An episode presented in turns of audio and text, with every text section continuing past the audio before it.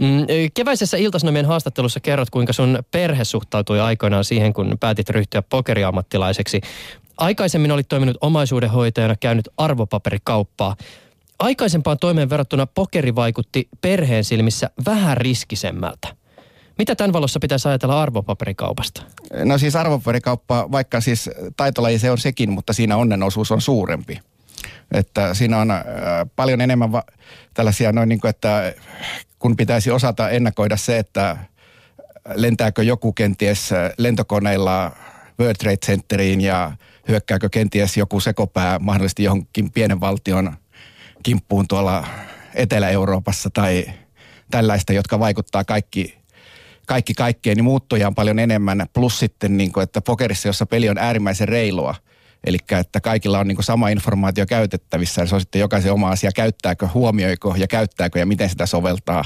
Taas sitten niin kuin, tyyliin arvopaperimarkkinoilla on aina ihmisiä, jotka tietävät asioista paremmin kuin niin sano, mitä, niin, mitä niin sanottu julkinen tieto on. Että, että siinä täytyy niin kuin sinänsä biitata sellaisia vastustajia, jotka ovat paremmin informoituja. Tosin siis niin kuin tietysti arvopaperikauppa nyt ei ole sitten nollasummapeliä, niin kuin pokeri, on siinäkin puolensa. Mm.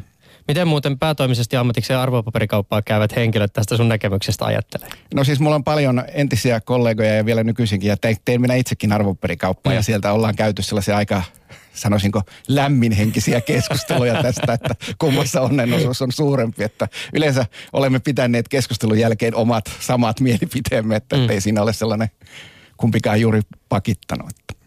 Sullahan oli siis aikoinaan nimenomaan kaupallisen alan koulutus ennen kuin aloitit tämän pokerihomman, niin voisi kuvitella, että sulla tätä kautta oli myös jonkinnäköinen etulyöntiasema sitten, kun pokeripöytiin suuntasit.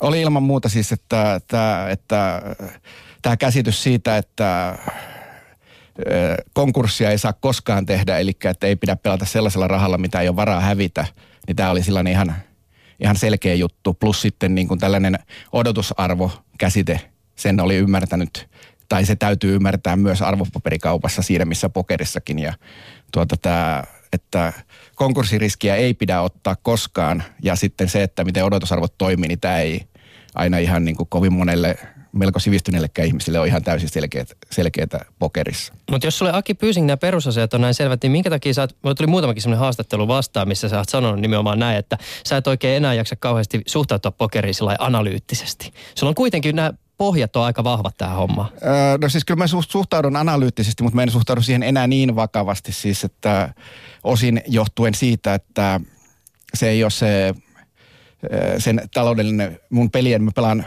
sen verran pientä peliä, että sen taloudellinen merkitys ei ole enää sama, koska niin kun, että nyt on itse asiassa vähän enemmän keskittynyt sijoitusten hoitamiseen, että perustettiin muun muassa tällainen sijoitustieto.com-niminen saitti, missä kirjoittelee sitten sijoitus, sijoitusblogia, koska sanotaan näin, että pelit ovat menneet sen verran hyvin, että merkit, taloudellisesti merkityksellisempää on katsoa sijoitusten perää. Mm. Mutta siis, että pelaan kyllä edelleenkin niin kuin ihan ammatti, ammattimaisesti ja siis niin hyvin kuin nyt kulloinkin pystyy. Ja sehän on selvää, että sulla lajista tietysti on paljon tietoa. Olet itsekin kirjoittanut vuonna 2005 toimittaja Markku, Marko Erolan kanssa Pokerin käsikirjanimisen teoksen, jossa käydään paljon läpi pokerin lainalaisuuksia. Mm, sä oot urasaikana aktiivisesti pyrkinyt pitämään lajin mainetta yllä ja vastannut aktiivisesti lajia koskeviin ennakkoluuloihin. Mm, eikö pelaamisessa itsessään ole tarpeeksi haastetta, kun pitää vielä isostakin kuvasta kantaa huolta? Kyllä siis pelaamisessa olisi ihan riittävästi haastetta ja tämä on ollutkin 99 prosenttia pokerin pelaajista valinta. Mutta toisaalta sitten Suomen viranomaisissa on jo niin paljon haastetta, että jonkun vaan sitten niin kuin, täytyy haastaa. Että on niin kuin vähän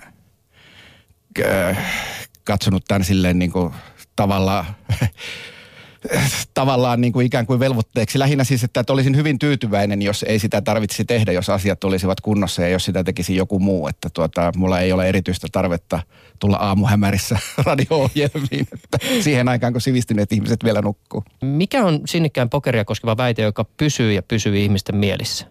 Mitä jatkuvasti kohtaat?